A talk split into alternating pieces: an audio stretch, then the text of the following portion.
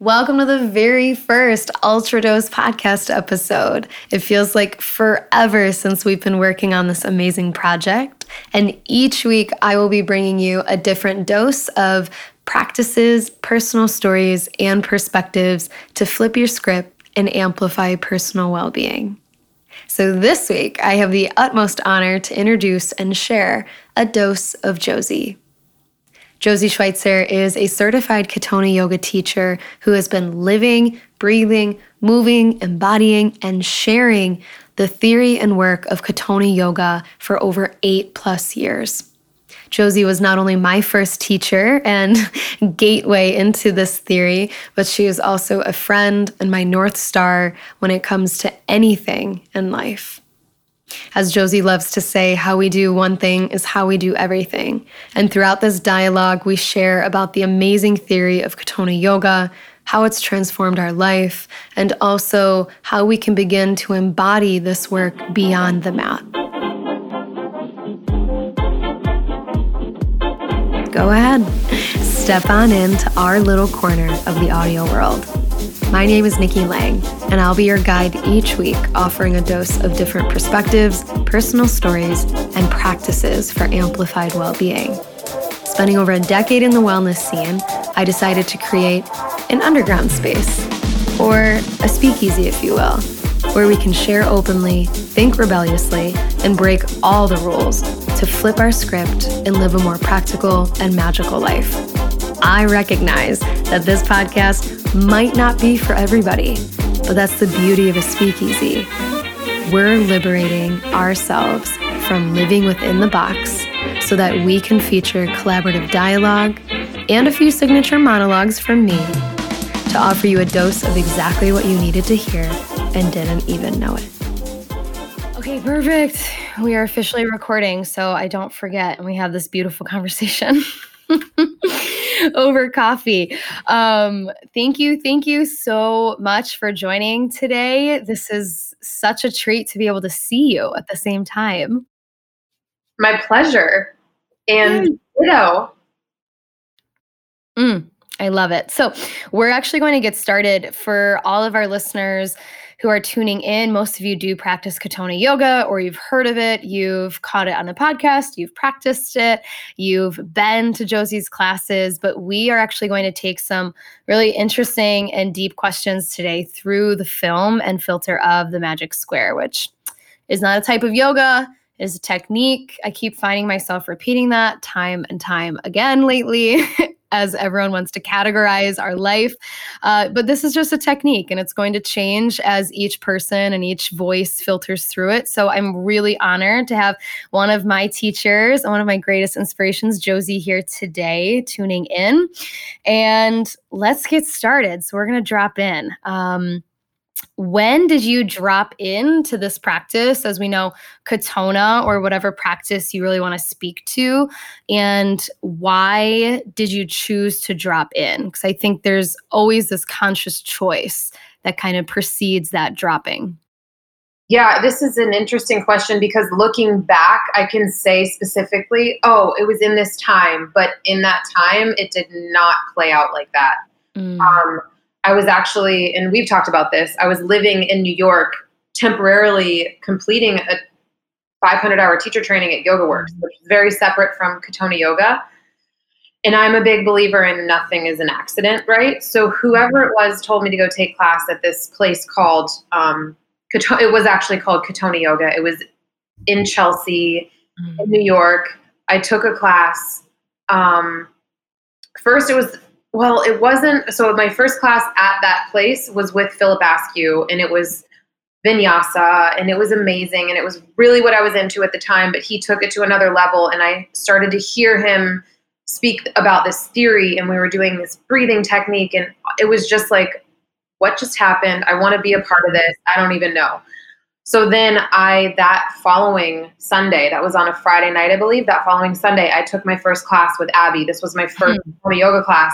And I was like, I honestly don't remember what I was thinking in the moment, but I know that I was completely aware and present and I was asked to do things I had never been asked to do and I was embodied. All the mats were facing each other, which is mm-hmm. like that was one thing I loved about Ashtanga because I got into that for a little bit, where it's kind of like you face each other. But this mm-hmm. felt different. That kind of still sorry Ashtangis. like a little uh, militant to me in a way. Mm-hmm. Um, this felt more communal. This felt like we're looking at each other because we're in it together and mm-hmm. there was conversation going on and there was adjusting and getting off the mat and it wasn't so rigid and yet it was like it's like follow the rules but also let them be loose like know how to follow the rules and know how to break them know how to make mm-hmm. them and like there was a place for me there and there was a place for everyone there and everyone was different and after that class i mean I would come back and teach at my studio in Columbus, like periodically during the time I was living there over the six months that I was there for the training. And I started to teach very differently. But then looking back, people were like, oh my God, the training you're in, like, what's happening? And I'm like, looking back, it was just all Katonah stuff. Yeah. And it never left. And this has truly mm-hmm. been something that I've gone to and I've never doubted. I've never been like, I don't want to be about this because it was um it wasn't just about getting into a shape in your body it was about fitting yourself. And i'd never been taught that before in the yoga room or space. Mm-hmm. it was kind of like i was trying to not fit myself. It was like it was weird. I i mean i was struggling a lot with um my own issues and i I've dealt with like um, and I'll say this here like eating disorders and you know those things mm-hmm. actually got heightened for me during a period yeah. of my yoga practice where you think that like this thing is supposed to be like saving you but really it was actually making it worse and then mm-hmm. I found this mm. practice and that's really when I did a lot of healing like the healing began I feel like when I started to embody Katonah yoga. Yeah, and that's only the first question. So I love it. No, because I mean, when we drop in through one, it is that like seed of containment. It's like that first sign of potential being grown. And you know i i want to do a follow-up question here there's so many things just even from your beautiful response but the first time as a teacher that i had students face the middle of a room i mean and it's different because we live in the midwest so we get like the trickle of out west we get the trickle of out east and then it's like it takes someone kind of radical to do something different and bring it before it's mainstream and i think that's who you are I think that's what I learned from you as well to be more confident with. So when I had students face in, I was met with so much discomfort from people. And I had never thought a thing of it because in my classroom, in a schoolroom, I made my students face in because it didn't it didn't make sense to me to have them in rows. I couldn't see them. So, you know, I taught high school seniors like you know, who the heck knows what they were doing in the back row. So I had them all face in. And so in the yoga room, I did that as well. And people were adults, were so uncomfortable. So when you kind of went into that first experience, especially in Abby's room, where it is super communal, it, there's tons of dialogue. People are assisting each other. People are, you know, like really in each other's space. Um, did it first that make you feel like, oh, this is home? Or were you a little thrown off at being seen first? Mm. At that point, I didn't have a problem being seen in the yoga room because it was somewhere I was confident. Like I had mm. no problem, like you know, practicing in New York City in the front row. Like I didn't. I honestly felt very confident in a yoga room. That to me felt like just oh, I'm actually a part of a communal. Like being in the front row still felt so separate to me. So for yeah. me, it was like I was never afraid of like being seen in that way. It was more mm-hmm. about like, oh, like now we're actually like in it together. It isn't me versus teacher, teacher versus student. It's like we're all literally learning from each other in this moment. Yeah. That is what I was just thinking of you know, back when I first started practicing, it's like, oh, if the teacher smiled at me or like was in my space, it was like such a special moment. And like it really starts to break down. If you look back and reflect on it, there's such a power dynamic there. If you feel like, oh, I feel seen by the teacher, if you're facing forward and they come up to you. But in a Katonah space or in a space that is facing in, it totally disseminates that power. Like it totally spreads the power evenly between everybody being able to see you, experience you, appreciate you. And then the teacher isn't just this like one sovereign being like wandering the room, you know, where like all eyes on the teacher. And that's that's huge too, I think. I'll add to that because a part of me not like you know, being okay with being seen was like I was very much about the practice. I was like, I need to get mm. perfect and I need to be able to you know, hold a handstand and hop up to the mat. And like that was, in a sense, a part of that. And so then going into the Katonah room where we weren't offered jump to the top of the mat. This was like a whole other way of being seen. So when I was being told after leaving a class, when I'm in the front of the room by a teacher, oh, you have a beautiful practice. Like it was like almost like you kind of like craved that. Yeah. And I don't think that's healthy. Like, what does that mean? Like I okay, so I'm going to keep trying to look beautiful while I'm here. So I'm putting on a show. Whereas in mm. it was like, I'm being seen in the way of like, oh, wait, like Josie, like get your armpit around your knee and fit yourself because you have a leaky cup. Like, you know, it was like, oh, she's actually, I'm like being helped here. mm. Told like, oh, look how beautiful your practice is. Like, that was something that just fed my foibles. Hmm. This leads to a question I actually have at the very end, but I'm going to ask it now because I like to break the rules. And you know, the this quote gripped me the other day was, "Would I rather be good or would I rather be whole?" And you saying like it fed, like being told that I had this beautiful practice, it just fed this piece of me that like obviously was not whole, wasn't integrated. So, um, you know, how have you begun to shift away from that idea of needing to be good versus like needing to step back and instead be whole?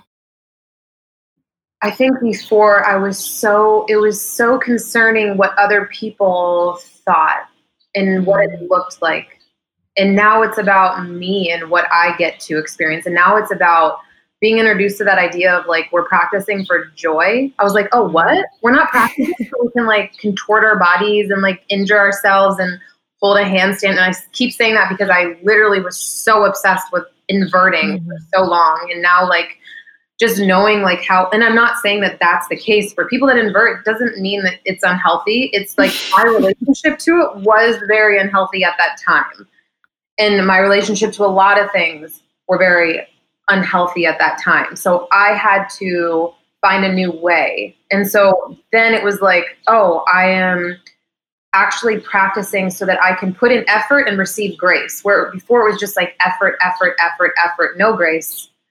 And so, yeah, for sure, like I would rather be whole. And that's what this practice is. It's mm-hmm. about like finding the, or not finding, it's about creating your own container for yourself mm-hmm. to create boundaries for yourself and for others and to be whole and to be able to know what you need and what you don't need. Mm-hmm. Yeah. And that's uh, so wonderful because you saying like effort and grace and like effort, effort, effort um, which when we drop in, right, like we have to like we land, we make a little effort to find that rise. And I had said effort and grace. And then when I was studying with Ivy, Ivy Ray, senior Katonah yoga teacher, she goes, What are you saying? I said effort and grace. And she goes, No, no, no, it's it's grace and effort because grace has to come first and then you make the effort. And I think in any form of health, wellness, air quotes, fitness, looking great, the gram, it's like effort comes first and then we get so accustomed to making the effort, like we never actually receive grace. And you just keep playing this loop of effort and effort. And I relate to that so much in my own yoga practice because I practice in a studio with mirrors. So I was constantly not only watching myself, but watching other people, watching the teacher, and then really getting a 360 view where I was like, oh shit, you know, like I really have to work hard because people can see me. at all angles. But yeah, it's it's grace comes first. And I think when people start settling into that, that's when that idea of wholeness uh, trumps goodness or being perfect or whatnot. I mean, I could have said it better myself. The whole thing with the mirrors is like, again, like for some people, it's empowering to see themselves sweaty working out. And mm-hmm. of us, it makes us really fucked up, you know, like, and mm-hmm. there are days because I go to a place that, you know, it's a workout place that there are mirrors. And sometimes I like love it. I'm like, oh, like I feel powerful. I can like mm-hmm. see if my hips are at three and nine. And I'm more like, okay, let's like focus in on the form. Yeah. But but when I'm in my yoga practice, it it's a different place for me. That's where I go to not do that. mm-hmm. Yeah, and the mirror just becomes because there were moments when I was 16, I was like, oh damn, like I look really mm-hmm. good. I feel mm-hmm. good. Like this is incredible. But it's mirrors are just another tool for information, informance instead of performance. You know, which is yeah, but they could be used either way. Exactly. Yeah. And it's what works. Yeah. What feeds you instead of destroys you. Um, so with that, like we rise, right? Like we've dropped in, we're getting so much juicy narrative thread here. I'm so excited. Um, so we rise up to two, and we're really looking at obviously reflections, relationships. This is one of my personal areas of the magic square because I think my yoga practice is my relationships. It's so much more than being in practice um, or, you know, not being in practice. But, you know, with this being said, what are some reflections? Because relationships, reflections, right? Like we're getting a view of the past so that we can move forward. What's a reflection you've been having lately that is really changing what you're seeing in the windshield? Oh, that's such a good question. You know um, just it's it's interesting because i'm at this place where i have owned a yoga studio and sold it right? And here i am again owning another studio and i'm not selling it because no one's buying a yoga studio right now but i i'm reminded of why i didn't want to own a yoga studio. And here i am you know what i mean? It's like um the truth comes out or everything comes out in the wash, right? The mm-hmm. truth eventually reveals itself in time. So I'm just being met with a lot of truth. Mm-hmm. And, um, you know, I went into this thinking it was going to be something different, and it certainly was. But the things that I didn't like about owning a studio, um, they're still there, you know? Mm-hmm. And so I'm thankful that I'm able to just be honest with myself and and not try to just be like, okay, I can do it, I can make it work because that people will see that, people will feel it. Like and and I am in no I'm not in a place I really don't live in the regret. I'm not mm-hmm. oh, I shouldn't have done it. Why did I do it? Like I could do that for a lot of things in my life and I know that I've been through a lot because it's made me who I am, you know. Mm-hmm. You know, we were raised a certain way to be able to endure what we go through and then what we create. And so it's just, it's been such a time for reflection of like, you know, you're, you can keep dating the same quote unquote person over and over again until you finally learn. Mm-hmm. I'm not in a relationship with a person like that.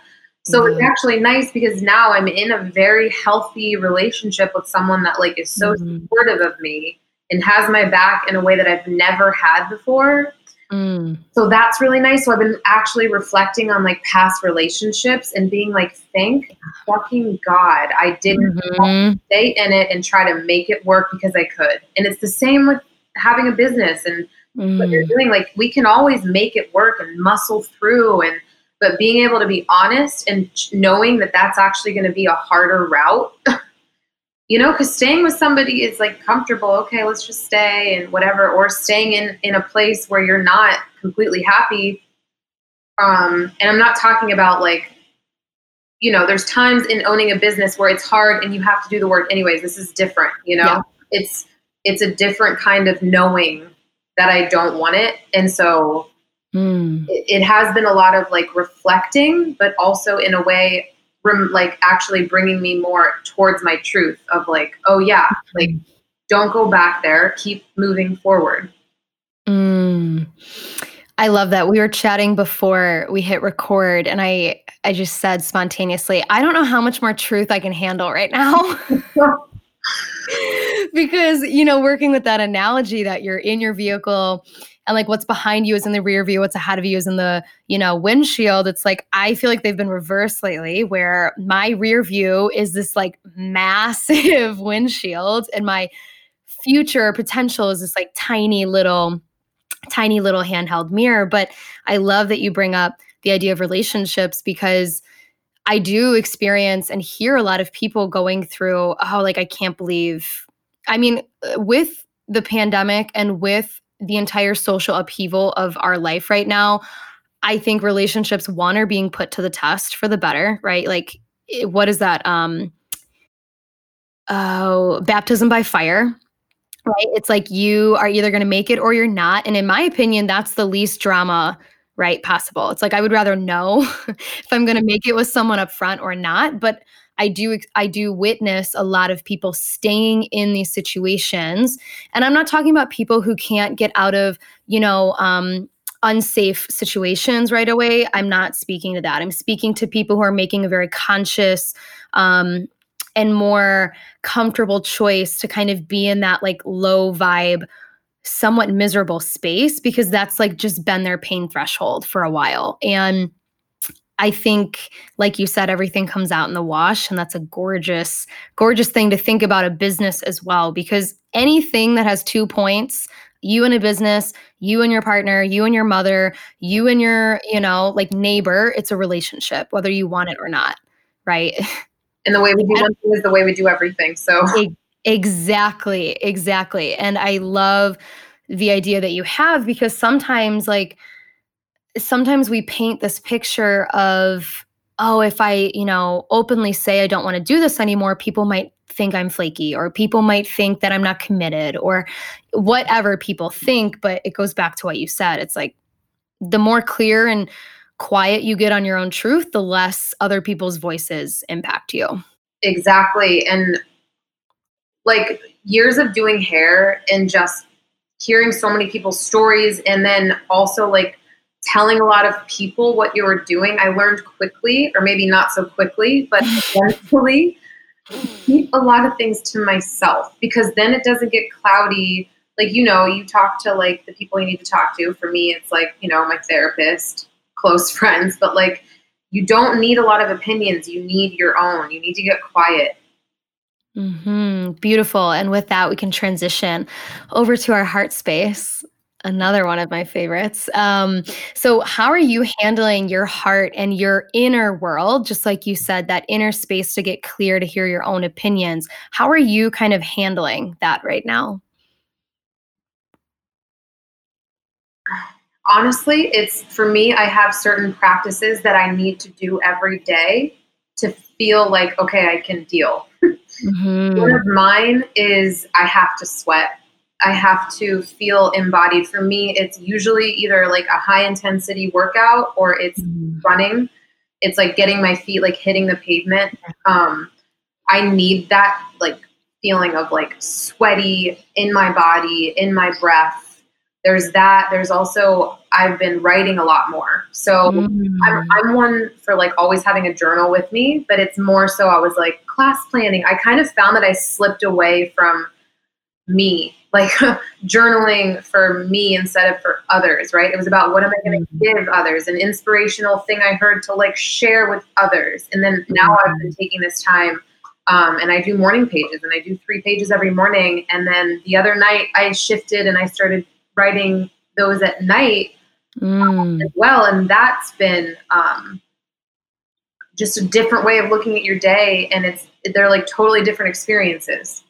Mm. Um, I've been doing like cold therapy to shock my system. I mean, Me too. New types of breath work like Wim Hof um, that are more just intense because I like intensity and it you know it's nothing like pranayama and breath work and you know we love kundalini um, but mm-hmm. there's something about like learning something new that's very cool mm-hmm. that takes me out of my head. So I'm I'm constantly trying to like mm-hmm. Trick my nervous system and like shock it in a way so that I can endure, right? I'm like trying to make myself uncomfortable enough that I can you know, have my temper tantrum, like freak out and then freak back in. Like give myself time to like, you know, have a little mm-hmm. fit and then like put a boundary on it and say, okay, you're done. Go back to work. We gave ourselves that 60 minutes or that 20 minutes or the 10 minutes of the freak out. And yeah um couple things you mentioned. I want to try the wim hof. I watched his documentary. I did i watched the whole goop special on him. I 100% believe the science and the methodology. Um, when I was watching it, I was like, is this kundalini? Like this seems so similar. Um so do you love like are you really into his breathing practice right now because to me it seems a little more accessible to people who don't want to, you know, like chant Wahe Guru and wear white? Definitely. And like I've been, you know, I've been knowing about him for years now. So I'm I was actually really surprised that I've never like sat down and done his breathing techniques. Because I'm like, oh, I have my own. And then I was mm-hmm. introduced to this one and I was like, oh, this isn't anything I've ever done before. And it's very it's free. Like you go YouTube, Wim Hof, you know, it's like every open source. Like anybody can do it. Um, there's so many things you can like just you know learn through the internet. And if you have somebody that can teach you in person, great. But right now we pretty much don't. So for me, and it is very similar to Kundalini. But yeah, like a lot of people think Kundalini is insane and at first i did too like i mm-hmm. was introduced to it because i was um, in hawaii for two weeks and it was the only practice that was being offered and i literally hated it so much hated it. I was like, this is literally, I this is like a cult. and, you know, it just catches you, or it doesn't, but it caught me, yeah. and I was like, oh, I love this, and I've been practicing it ever since. Mm. So it is not. Is that a daily practice for you? I'm so curious about Kundalini because one, nobody teaches it really. Okay, a few people in Ohio teach it. Two, nobody really wants to talk about it. Hmm. And you know, like I have a few friends and I, and including you who practice, but I've tried to kind of get into a daily Kundalini practice and it hasn't been as devotional as like I wanted it to be for myself. I was like, damn, I really thought I was going to do this like every day for the rest of my life. Um, is that something you kind of just hop in and do, or do you have like a daily practice? Yeah. So, what I tend to do with Kundalini, because, okay, when I'm in places, yeah, there isn't anyone here that I let's just be honest, in Columbus that I like taking from. It I haven't found a teacher here, right? But I I do mm-hmm. have like Guru Jagat, mm-hmm. Guru Singh. Like I've actually never practiced with Guru Singh in person. He's out in California, as is Guru Jagat, but she's kind of everywhere. She's in New York. She's in yeah. Mallorca. Like where is Guru Jagat? Who knows? She's everywhere. I think she actually has like probably five. Like she has like five of her because yeah. I don't know how she does what she does, but we'll get back to that. So for me, once I was introduced to it, I tried it out here and it just didn't fit. But then when I practiced in person with Guru Jagat, I was like, oh, this is like my teacher, right? So mm. I will make it a point, like if I when I go to LA, I practice with her in person and I take those classes. And then I also I, I do Rama TV, but to be honest, I only do that for like the lectures most times. Yeah. Listen to what she's saying. Um, and I also listen to her podcast. Same thing with Guru Singh. I listen to his podcast. Mm-hmm. What they have to say is so powerful for me. Like I've learned so much from them being my quote unquote teachers where I've had mm-hmm. hardly any face to face time with Guru Jagat and I've never had any face to face with Guru Singh. But um, what I do is I, because it is like a science behind it, I'll choose a Kriya that I want to do and I'll do that every day for so many days. So mm. yeah, I have mine. Um, that I do that are very you know how we like to keep it a little secretive in the kundalini i know. Well and this gives people permission then to like not do the kriya that josie says but like to go find the kriya that like they want to do. Like it gives it gives people more permission. And i know i don't know i think you and i were talking about this how when people sometimes dm you and like ask you a plethora of questions, you're like, all right, like here's Google, you know, and like that's my favorite new practice because it empowers people to go find the practice that is probably going to last much longer because they found it. Yeah, and I know that a part of it is like people just want to kind of like be connected to you, and then but then another part of it, it baffles me sometimes. I'm like, if I like when I want something, I do I figure out how to get it. Like I do the research. I you know I might ask somebody you know a question as far as like what direction, but as far as like oh what about what is it's like yo like type it in the computer and just be like where is it like just figure it out. Yeah. But also like uh, message me about stuff. Yeah, but also like the thing about me and you as teachers, like I am not teaching people so that they can need me. I think that's very right. not okay. I'm teaching people so that they can understand that they don't need me. They actually mm-hmm. can utilize their own strengths.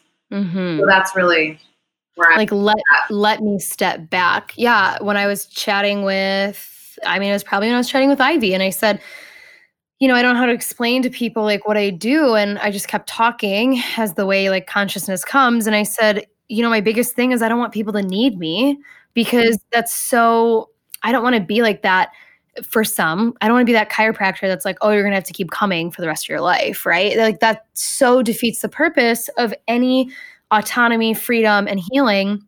And I was like, but I don't need to say that because that's how everybody is. And she's like, no, no, no.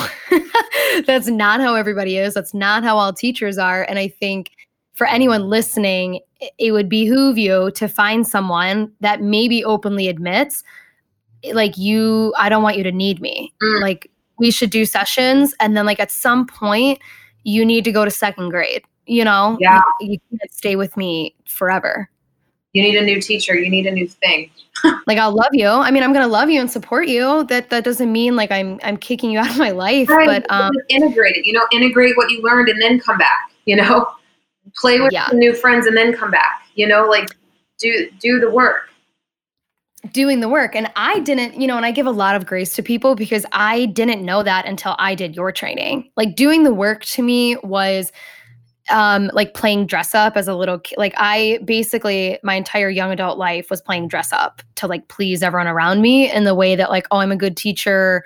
Oh i'm doing this i'm doing that whatever. And like until i went to your training i finally like stopped playing dress up and just started like doing the work and being. And that's definitely made all the difference um do you find it and i thought of this when you talked about abby do you find it crazy and this like fun experience when people are like, oh, yeah, like Josie was my first Katonah yoga teacher. Like she was my first like entry into the practice. Well, I just, you know, this is why I chose to open up a second studio because I love this practice so much. And I was like, I need, I just, in something in me needs to share it with people. And that was going to be the way that I was going to do it. And it, and that's what happened and it makes me so happy like when i tell like uh, how many people have i told to go to the studio in new york to go to bedford hills and practice with Nevine to take a training from Daegis to mm-hmm. like I want people to experience these people because I think that they're amazing and have so many different things to offer. Like, mm. and yeah, I it it makes me really happy when I see people like go and do trainings there and the fact that I was able to like introduce that to so many people, like honestly, the space that's like enough for me. Like so yeah. many people were introduced to this, and then teachers like you who go on and like you're doing them, you're offering the material in a totally different way than Elizabeth, and because probably Elizabeth will listen to this because. we love her. Yes. you know I mean? she's going to be offering it to other people. Like there's like a whole trickle down thing. Like there's, mm-hmm. and then mm-hmm. like, you know, teaching online and doing like more of that stuff. Like it's not going away, but like it's just cool to see that like in just such a short amount of time, that mm. space was really valid. So valid. And the biggest thing too, it seem it might seem really small, but I went home and I told my mom, I was like, God, what a refreshing space to be in that didn't have retail hanging in the front, that didn't have 8,000 business cards on the front desk, that didn't have all this extra shit. And it's like, I love people who do that too. Like, wonderful. But like, that's not what I needed at that time. And it felt like a lot of the spaces I was involved in had this like extra push to make that space more than just yoga and like being in your space, the space. It was such a breath of fresh air to not have that because then we could just like focus on the material. Your brain can only handle so many things at a time. and, and I'll add to that, and I appreciate that because I wanted that. Like after living in New York, and just I kind of feel like I was living in both places for a long time. The amount of time that I've traveled back and forth, you know, years before that, just to go party in New York and listen to like live DJs play, like that was like my that's like one of my biggest joys in life, mm. um, and it still is. Like I've been loving New York since way before I knew about Katonah Yoga, and it's grown, but there is a thing like I just wanted it. I, I went into so many spaces in New York and I'm like, there's no like extra shit. Like you can only afford so much space, right? Like, so what are you gonna do with this little tiny thing and just make it be what it needs to be? And I was like, I just want a space that's like, I don't need to like have a huge like let's you know mingle in the front let's just like go and do the work so that's really what i wanted i will say there's power in being able to be a person who wants to sell retail. Like I yeah. never was that person when I did hair. I didn't push selling products. I literally could have sold so much, but mm. I was like, okay, I, am just gonna like focus on my art and like do really good hair. And I had a full clientele, so I was like, here's what you need to go, go buy it. Like mm. the thing about like Guru Jagat and Kundalini, they're all about like money is energy, right? Oh yeah. So like selling that is like another way to like, you know, have more money, have more power in a sense that you can then do hopefully something good with it. So yeah. there is, you know, there's pluses and minuses, but I just really wanted it. Like I know that I'm not somebody that will really ever be about selling retail in that way. It's just not mm-hmm. exchange that I've ever been able to like get into. So for me, it was like I want you to just like come in, no bells and whistles, like no bullshit. Just like this is a space to like be you. Do the work. Yeah. I love that you said that just to do the work because just like anything, your practice can be, you know, an avoidance practice. It can be a distraction. I think sometimes, yeah, when we have those bigger spaces, it's like more of a distraction. It's like, oh, I'm going to just come in to like see some people or, you know, which is great. It serves you. But like you said, for that purpose, it was about your art. And with that, because it's such a, I keep saying it's such a gorgeous transition. Um, you know, when we ascend back up to four and we're like at this mountaintop, we're getting this beautiful vision of a sunrise over a mountain. And, you know, it's on the left side of the body, it's our feminine, it's the potential. And I, I just always think that anything in line with the heart, it's like the vision of your heart. Your left foot is like the momentum of your heart. And when you speak about art, you know, where are you headed with your art? Because I know that your background was in photography and you had this gorgeous passion for like literally tangibly working with people's hair as art and your yoga practice and teaching is art. So, kind of where is your art? If you're getting a view of the mountaintop here, kind of what is that for you? It's a lot. Um, it, and I do the thing, I was just talking to somebody the other day. Um, and they were like asking me, and this was like a, a private conversation, and they were asking me about my why. And I think it's so easy for us to be like, oh, we want to, we do this because we like to help people, but like ultimately, that's not healthy either, you know. So it was like yeah. I need to be in a state of constant creation. Mm. So for me, it's freedom, um, yeah. freedom from the four walls. Like I'm a Sagittarius. I really my fear of commitment is a real thing mm-hmm. committing like for me committing to signing a lease for five years is you know for some would be like exhilarating and exciting for me it was like oh my god i'm gonna like i feel like there's like an elephant on my chest but i'm gonna do it anyway mm-hmm. you know um that is never that's always something that confines me when i'm like i I need to do something. Like I yeah. don't like to follow. Like I like to make my own rules. I do not yeah. do well when I'm being told you have to do this like this all the time. Like that's not how I operate um, as a student or as a teacher. So for me, it's knowing that I will be moving into more of like creation. So a part of that is I'm creating new, you know, online content because that's what where we're at right now but i see this other vision of like it's more artistic it's more that side of me that's kind of been like muted for a long time, even in like what I can say. Like when you're a studio owner, all of a sudden I was like, who am I? Like I, you know, I, I hang out with like my best friend and it's like, oh my god i can just like speak and like say the things. And i'm not going to get dm'd by someone being like you know you said fuck on your podcast and i really don't appreciate that. It's like well then you know don't listen.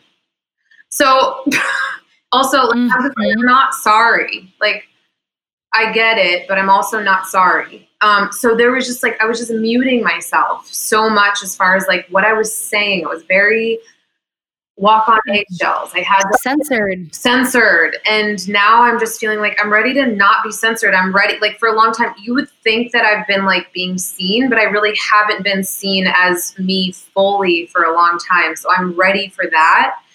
And mm and I'll share more like as you know I start to like yeah. in that. But for me, a lot of times it's like one door has to close before another one opens. So there is this like, mm. excitement that like I know that there is this like unknown thing lurking around the corner, and I'm like ready for it. Like I feel like I'm better at like seeing what's in my blind spots instead of like only focusing on like the tunnel vision of like just got to go forward. It's like wait, there's mm-hmm. so much to this picture. There's like a wide angle, right? There's a wide angle lens and not just like macro.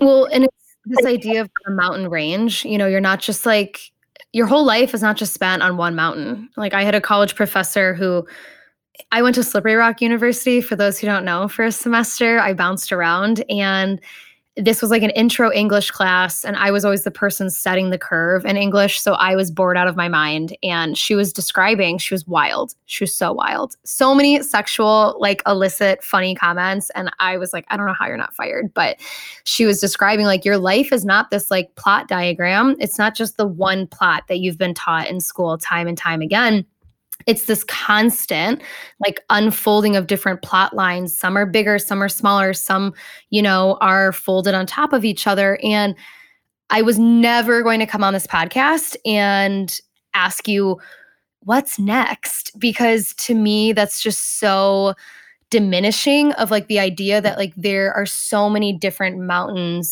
to possibly climb and traverse and you know endure. Because you can't just sit there. I mean, you could, but I knew you wouldn't sit there and say, oh, X, Y, and Z is next, yeah. like for my art, because you have to first make up and get up that mountain of not going to be censored first. Okay, like I've made it up here, boom. Like now I can see like what's next before I get around the corner. And you know, like Sagittarius, you're a huntress. Sure. You are like hunting, right? For that um that next phase of your art, I think, which is so cool. But yeah, anyone listening, it's not just one mountain. You're not just going to be like, okay, I found the guy or I found the girl. Right, right. Period. Right. Okay, now we're going to get married. Period. It's like, it's not different stages of the mountain, they're different mountains. And it's like, we should really, like you said, have that wide lens because none of us know what's coming next. Especially right now. I know. Like we can pretend all we want. So, with that as well, something I kind of wanted to touch on because for those of you listening who haven't heard previous episodes, this podcast really stemmed from a desire to unburden my own heart through my speech because you know, I my mom told me when I was young like the less you lie, the less you have to keep track of and it's very freeing and I felt as well as a teacher in the school as like a business owner as well, kind of in the private sector, and then being a yoga teacher, I too felt I have to censor myself. I can't say fuck if I want to say fuck. I, you know, for a while when I had people facing each other in class, I got a ton of kickback on that. And, you know, I was like kind of really struggling to hold my own. And at this point in my evolution, I was like, you know, I'm just going to do this podcast and start unburdening and liberating all this truth that I have lived and experienced. I'm glad you feel that way because this is uncensored space. So, well, thank you. I'm so glad that you're doing this because you honestly like, I love talking with you because I feel like I can just say whatever. So that mm-hmm. in itself is a gift for you. Like I've, you know what I mean? Like you can talk to people and it still feels like it's like a sticky yeah like it's it's never that way and it's not just because you've done my training and you know what i mean you have this way about you so mm-hmm. yeah i can't wait i love it Thank you. Um, so with that, something that I felt I censored myself with a lot was I grew up in a really spiritual home, not religious, very anti-religion, but very spiritual. Yeah. Like we didn't even we didn't celebrate Thanksgiving. I learned about like the massacre of Native Americans from when I was like old enough to understand. And I lived in a very, very spiritually attuned home. Um, and that's been on my mind a lot too lately. So do you and something i've been censored with is talking about soul and spirit because in contemporary quote unquote yoga people yes find anything to get offended about but also they don't want to hear anything to do with spirit sometimes or soul or you know they some people think it's religion or it's against their religion whatever. So when we travel into like the center of ourselves you know like that's the home and dwelling of spirit following this theory you know do you believe in like spirit or soul? Like what word kind of encapsulates that for you? Yeah. I love this question. I actually grew up in a italian catholic environment right mm. um so there's this piece of me, but I was also the one that was like, Mom, when I get confirmed, I'm not going to church ever again. Like she was like, don't go to church until you get confirmed and then you can choose. I was like, cool, got confirmed, done. And done. it wasn't like it was just that I I was never someone that liked to be like confined. Like me sitting in the pew, I was like, look, I was like so ADD, looking around like that guy's hot. Like I just remember being like, the thing that excited me about going to church was like the crushes I had on these boys. Uh-huh. Like, literally, I was like, okay. I'm like, what, what, are, what's going on here? So it was like, I like the idea of like church, right? Quote unquote. It was like the service you went to, you had something to like hold to. Um, when I was really young, I was super like into like the idea of like God. I think I believed. I don't really remember. You know, I would pray, and I still pray. I'll be like Father, Son, Holy Spirit. Like I'm praying, but it you know back then once i kind of went through some stuff and especially stuff with like my dad and his you know my dad was an addict and like that that is a whole other story to get into and like just going through like hard times of like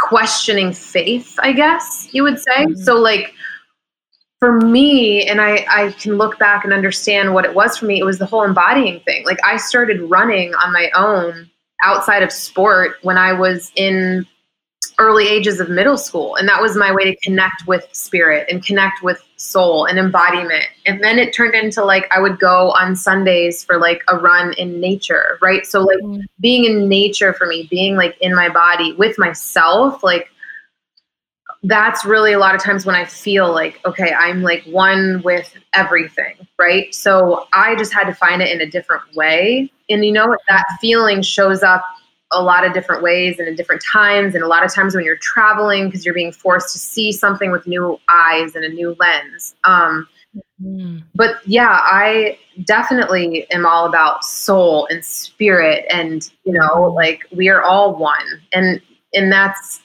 and that's hard language to say like even if i'm like making an instagram post and i want to use the word soul or spirit i'm like okay like i have to like watch what i'm saying because people are going to be like what you know so that's mm-hmm. interesting too it's like there's a lot of people you know my best friend she's like an atheist like mm-hmm. joke around about religion like and i grew yeah. up in that home more than i did in my own home i spent more time there than anything so i've been able to like understand what I believe, and that's not mm-hmm. changed because my mom is like Italian Catholic and you know believe the stories of the Bible where I feel like they're more metaphor, right? It's like mm-hmm. whatever, it is what it is. How is it gonna serve you? And that's why I love learning about all different types of religion. And that's why mm-hmm. Taoism, let's go back to Katonah Yoga, speaks to me so like so much is because it doesn't feel like I'm conforming. It's like it's for anyone. Like anyone yeah. can fuck with the idea that there's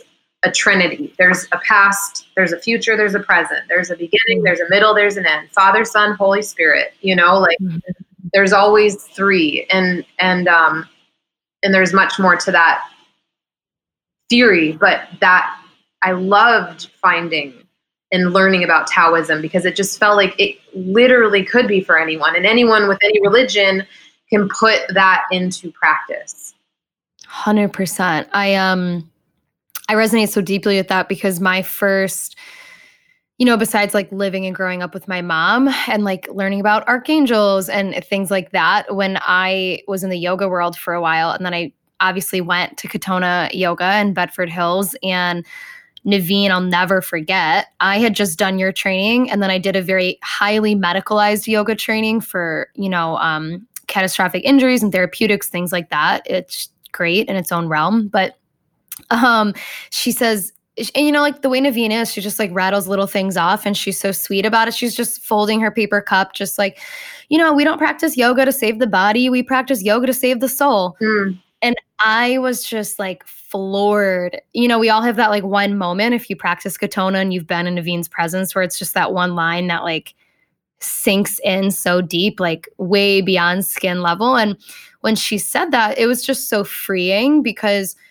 she obviously does not care. She's sharing truth. None of it is opinion. And I think that is something, one, people have a very hard time with because when you're sharing truth, um, you know, first it will piss you off, then it will set you free. And that's why Nevine said, she's like, none of this is my opinion. This is just truth of nature, of number, of metaphor and magic. And, you know, it'll save your soul and save your spirit. She's like, doctors have a losing job. They're never going to save your body.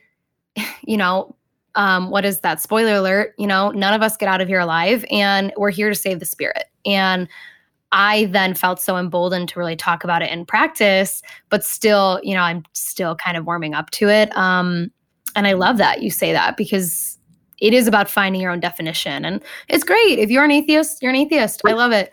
Like stand in your truth. yeah. And I don't know. It's just, um, I'm thankful. like for me, it's like, how could I be seeing this view right now and it not be something magical. Like I'm all about magic. Right. I mean, I've got a lightning bolt out here. I've got hawks flying above. You know, there's like, it's like the alchemist, you know, like magic is present if you're paying attention. What are you seeing? Exactly. Mm, I love that. So, kind of transitioning to moving like from this very radiant and concentrated place of spirit and soul it's now our like feet on the ground. And whenever i think about like that phrase like feet hitting the ground i think of you because you're such a runner and i'm so not. You know but with this right foot and this right root of action you know what was the bi- biggest risk that you took and where did it lead you Ooh. i know biggest risk that I took. I think it's not, I can't look back and say it was one. I think it's like a accumulation of many um, that at the time may not have seemed like a risk. Mm. um, I haven't, you know, I haven't, um, you could say that like opening up a business is a risk, but for me, it was never about like that. Like, I'm always one that it's never about the money first, right? I need to do what mm-hmm. makes my, and let's just talk about it, soul happy. Yeah. And if it means that I'm walking away from like, you know, I walked away from doing hair for close to 10 years and I had built a client, I started doing hair right out of high school. I went to school and like I built a clientele. I had a huge clientele, it was full. Um, I charged a good amount of money. Like I would walk away like literally from a full, and I was so bad. Like people would be like, Can I get in? Can I get in? Yes, yes, yes. I would stay as late as they wanted. I'm like, Yes, let's do it. And I'd walk away. I'm like, out of my apron that I'm wearing, I'm like, just wads of cash. I'm like, Oh, yeah, like, I forgot about that today. Like, you just like, you know, like, it's kind of, you know, that was hard to walk away from, but at the same time, it wasn't at all because I knew that my soul wasn't in that work anymore. Like, it was not feeding me spiritually to do that work. And I had to be like, listen, I'll be able to survive. Like the money will come in another way. Like I need to like step away from this and step into my truth. So I think it's just a constant like, are you willing to take a risk? Are you willing to step out and mm. put your best foot forward and, you know, not keep going to a job that you hate because it's giving you the car you want to drive? Like but guess yeah. what? If you do find a job you love and a car that you love driving, great. they don't always go hand in hand. You know what I'm saying? Like Mm-mm. you have to be willing to give some shit up to move into that truth. Hmm. I. Uh. Giving things up. Mm. That. That is like my number one practice right now. Um. I was told I did a healing session with Shaman Durek, and I mean, he read me like a book in the first two seconds, and he was like, you know, like the root of all of your suffering and issues are because like you just like don't let anything go. I mean, like you literally, and I during the day, my biggest practice right now is um I have to consciously unclench my abdomen. Like I literally clench it to the point where it's like I'm not going to let anything go. And I think the the word risk then becomes like an adventure when you can like let go of something because even that word risk is kind of like well it's perspective right like you said it wasn't quite a risk to start a new business it was more just an alignment and um i love that you mentioned letting things go because i think we're always obsessed with like the next thing and I need to get that new car, I need to get that new job, or I'm not happy here, whatever, whatever. But like, you can't just keep accumulating new things. What are you going to let go of? right. Wanting nice things isn't bad, but it's like, no, well, like, what's buying them, you know? Yeah, perfect. Thank you for that. Um, this is my second favorite spot in the Magic Square. And I'm sure if I go back and listen to this episode, it'll all make sense that I even say this. But um, moving to number seven, right? We have this right hand, how we handle the world. And then also, really, it's about trust. And trust for me is funny because I like, I'm kind of the person who just gives out trust like oxygen. You know, it's just like, it's freely available, it's here, it's there which has been good and not good. But you know, I wanted to ask you, and it's also about sharpening our skills so that we can trust ourselves, so that we can take ourselves seriously, we can believe ourselves, you know, we can keep our word. Um, you know, who do you trust most in this world?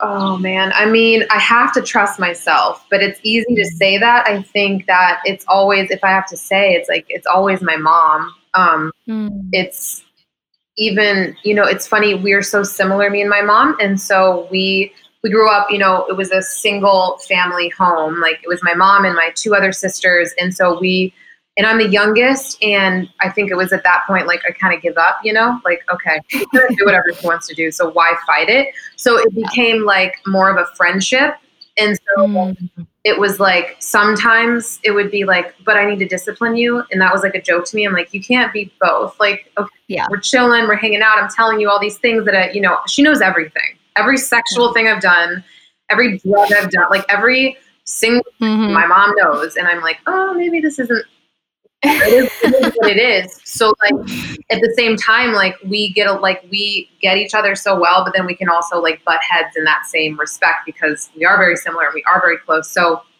but at the end of the day, it's like I'll still call my mom like when I'm sick. You know, it's like she's. I just always know, and I know when to call my mom if I need to just like hear the truth when I don't want to hear it. Um, so yeah, yeah. I love that. No that's that's so potent. Um i also trust my mom to tell me the truth when i don't want to hear it. It's a thing. It really is. Um you know and with this being said like this idea of making a deal and keeping it because during your teacher training you took us to that art museum and we're like all right roam free. Get insights you need to get. Write things down. It was just so free form. I loved it. And i wrote over and over again in that notebook it's there was like this image in one hallway that said like what's the big idea? And everything is a sign. I was like okay what is the big idea here? And i just kept writing like making a deal and keeping it making a deal and keeping it. And that i think is why this placement became so powerful for me because i'd make deals with you know mm every like Tom, Dick, and Harry and then come through with zero of them. And I think that is something we can talk about here is, you know, what is one deal that you're making with yourself and keeping right now? Showing up to the work even when I doubt myself. Mm-hmm. There's a lot of self doubt that comes up in transitioning and doing something new, doing something that's never been done, doing something you've never done. And, um, just doing the work like mm. it's not always like the work is the work for a reason. Mm-hmm. some days it's going to feel really good because you got things done and you can check it off your list. And some days it's going to feel like you literally sat and did nothing for eight hours, but you still showed up. You know what I'm saying? Like, mm-hmm. um, just showing up, like sh- being honest, not going back into the comfort of, oh, well, I can do, like, I can just keep doing this because, you know, it's comfortable. Nope. No, I can't. Mm-mm. Mm-mm. Cut that, yeah. cut that shit out right now. yeah. um, beautiful. So we're almost like nearing the end of our magic square here, which is so fun. We could spend two hours talking about any of these numbers. It's, insane. you know, insane. Um, and this is kind of a reiteration of a few of the questions, but I'll I'll combine it. Um, one, you know, how do you how do you find your roots? To me, you know, like one of the gorgeous things about your practice, not that it's about how it looks, is like someone looks at you and like they know you have your roots. Like you are in your lower body, you're in your foundation, you're in like, you know, hip to knee, knee to ankle, like lined up. How do you find like either your physical or metaphorical roots? And then what season of your life are you currently in right now? Mm. Well, here's mm. the thing about me and my roots. It is my advantage and my disadvantage because I'm always in my depths and I always want to go mm-hmm. deep and I always want to talk about all the things and be mm. in my mm-hmm. feelings and be in the depths of it all. And like I was just talking to my friend Megan that owns Lacuna out in Denver today. She's another Katonah yoga teacher and I was like, girl, I just need to like take, I need to like, I'm ready to not take myself so damn seriously because mm-hmm. for so long, like, I've just been taking myself so seriously. And I've like, I get these like moments where I'm like, is this, who am I right now? Like, mm-hmm. when I'm with certain people, I'm really, um, I can be myself. But then there's moments where I'm like, I don't, you know what I'm saying? Like as quote unquote studio owner, as whatever, as this yoga teacher. And so I've just been honestly working on where's the joy, mm. getting out of my depths. Yeah. Um, into more just like it's not that serious.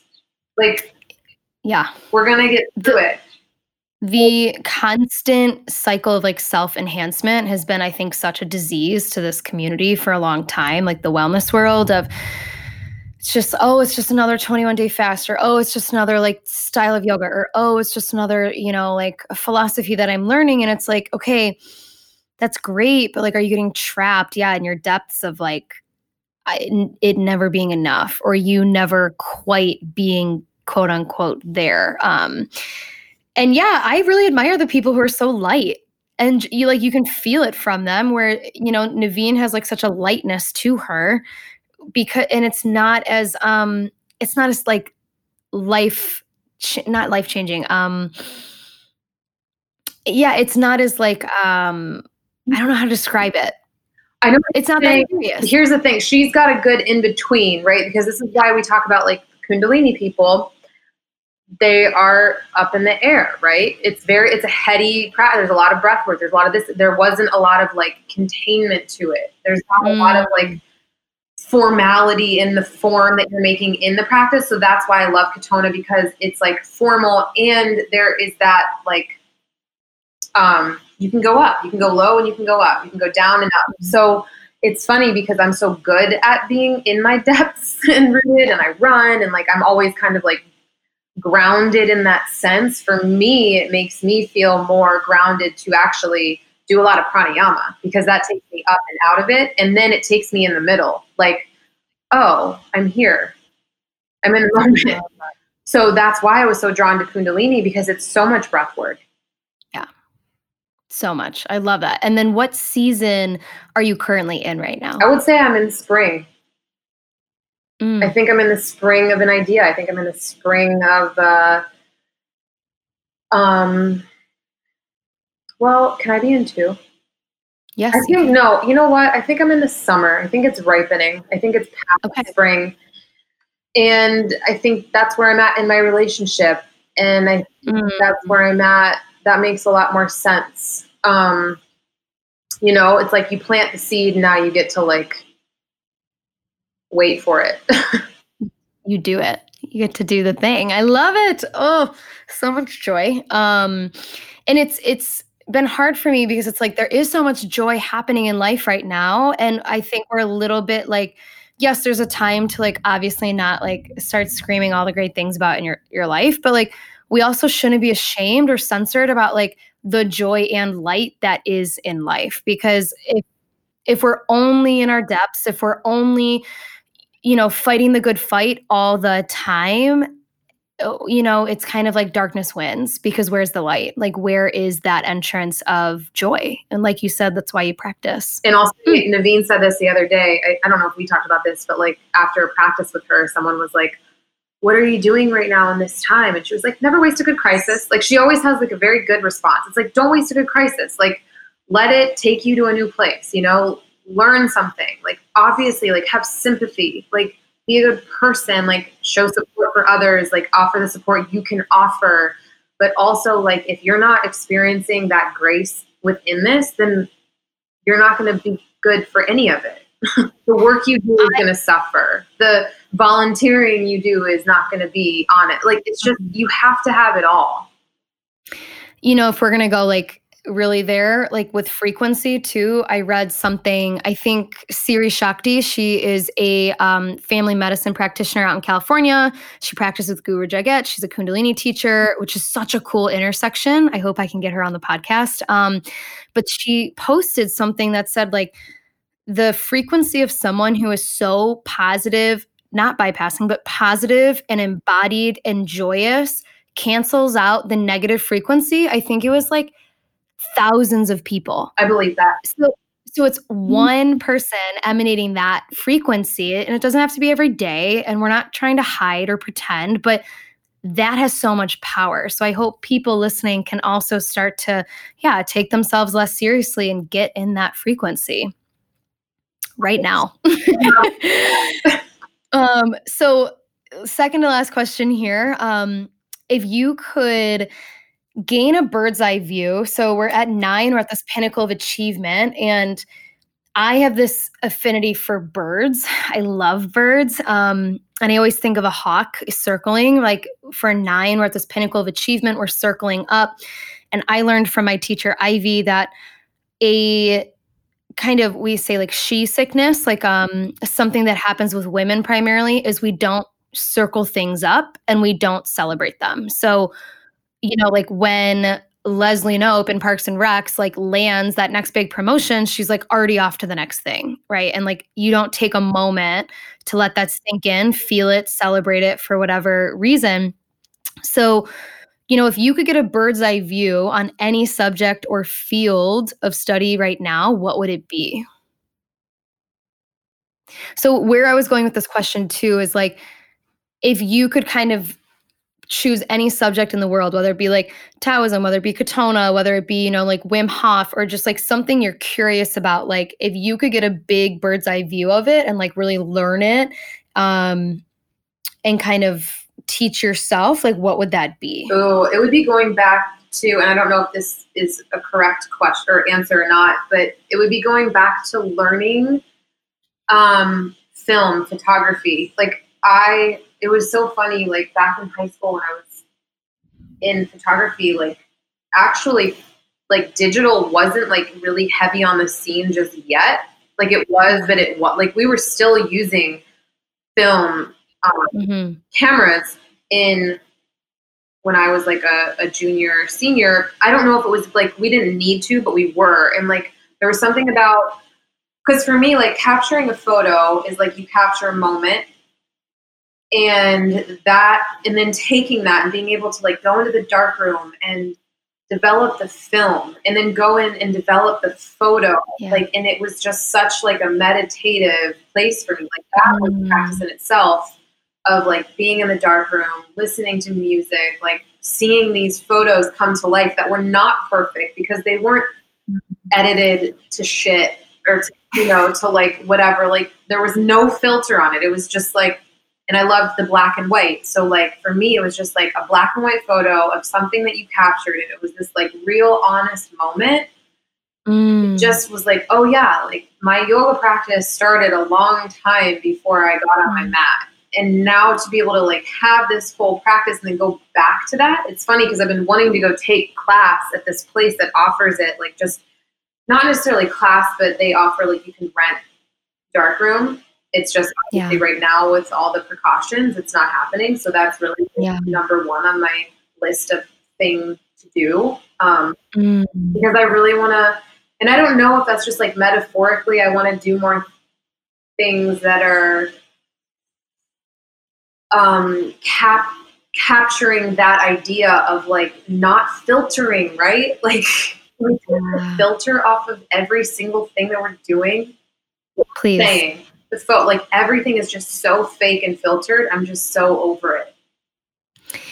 Yeah, I think you and I both are at this precipice of like, I can't fucking take it anymore when I see I mean, and it's it's sometimes like a visceral reaction where I'm like, all right, I gotta like step back here because he, witnessing people either being censored or, you know, like witnessing cancel culture or witnessing people like only appeasing like a small, you know, like lens that everyone else is viewing them through, it's like it hurt.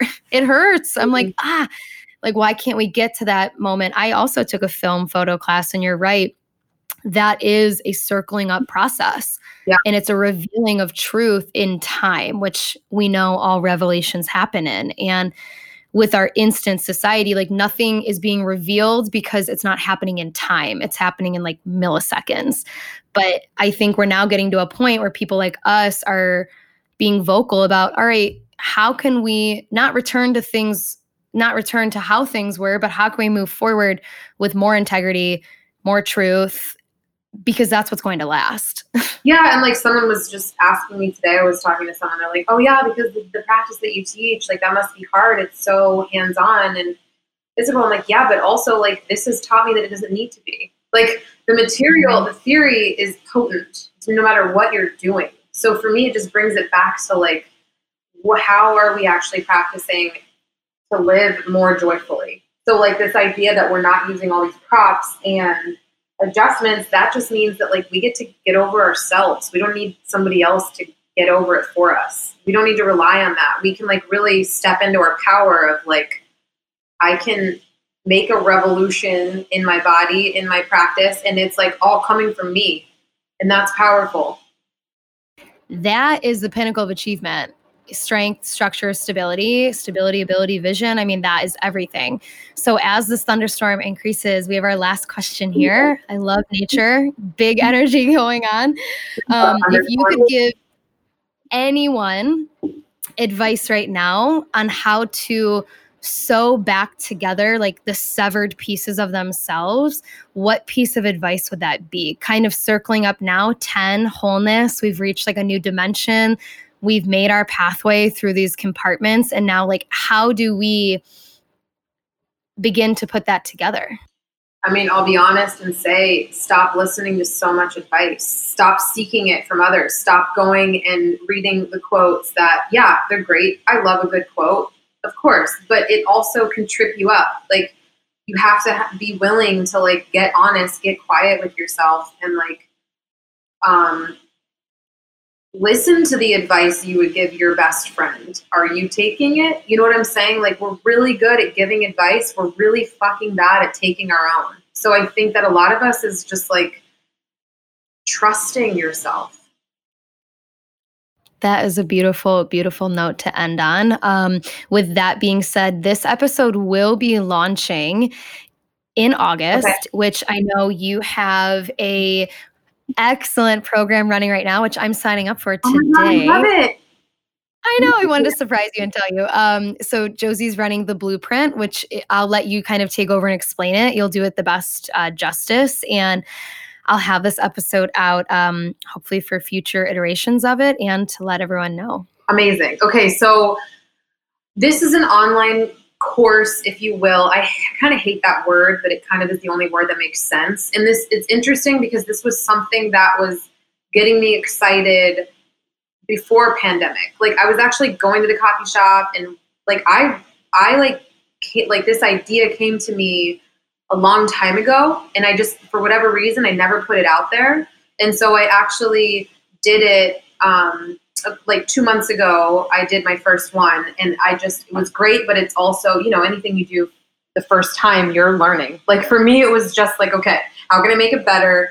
What do I want to do? What do I not want to do? So it's it's a 21 day um, course, but it's meant to work all three floors of our house. So we kind of like it, you know, it, it takes the Katonah theory into it without you having to be like a Katonah head, right? So you can be, you know, a person that does hair. you can be somebody that works at a restaurant. Anybody, like somebody that's been practicing yoga for 20 years. Um, but it's really a course to get you doing the work and showing up and it's kind of like a jump start because like anything else it's like it's just developing a new habit so that you know because anything that we do and we get rid of one habit a bad habit it's gonna it needs to be replaced by something else so this is just kind of like the fire under the ass um, to get you there I love that. No, that's going to be perfect for anyone who resonated with this conversation today because it was filled with, I'm sure, all the juicy nuggets that you get to give your wonderful people in the blueprint. Um, I can't wait to join it. I'm a forever student and friend of what you're putting out. So this is wonderful. I just want to say thank you so, so much for taking the time and sharing your art and your voice and your truth with us. Um, Nikki, I literally the same. Like what you just said, the same for you. Like keep doing it. Keep listening to your own advice. Mm. That's all I got. Amazing. Thank you for flipping your script with us this week as you tuned in and listened to A Dose of Josie. If you're on social media, you know the drill. Please go ahead and share this episode if it impacted you in any way, shape, or form. I run my own social media. I love connecting with everybody, so please make sure you reach out at the Ultra Dose or at Nikki Costa Lang. If you're interested in working with Josie, I highly recommend it. I've taken every one of her workshops, every one of her classes, and I just finished up her August course, The Blueprint. This course is just for women and it is a month long transformative course that will quite literally light a fire underneath your ass. So you can take this course anywhere in the world and you can register at www.thespacecolumbus.com. Tune in next Thursday for another dose of exactly what you needed to hear and didn't even know it.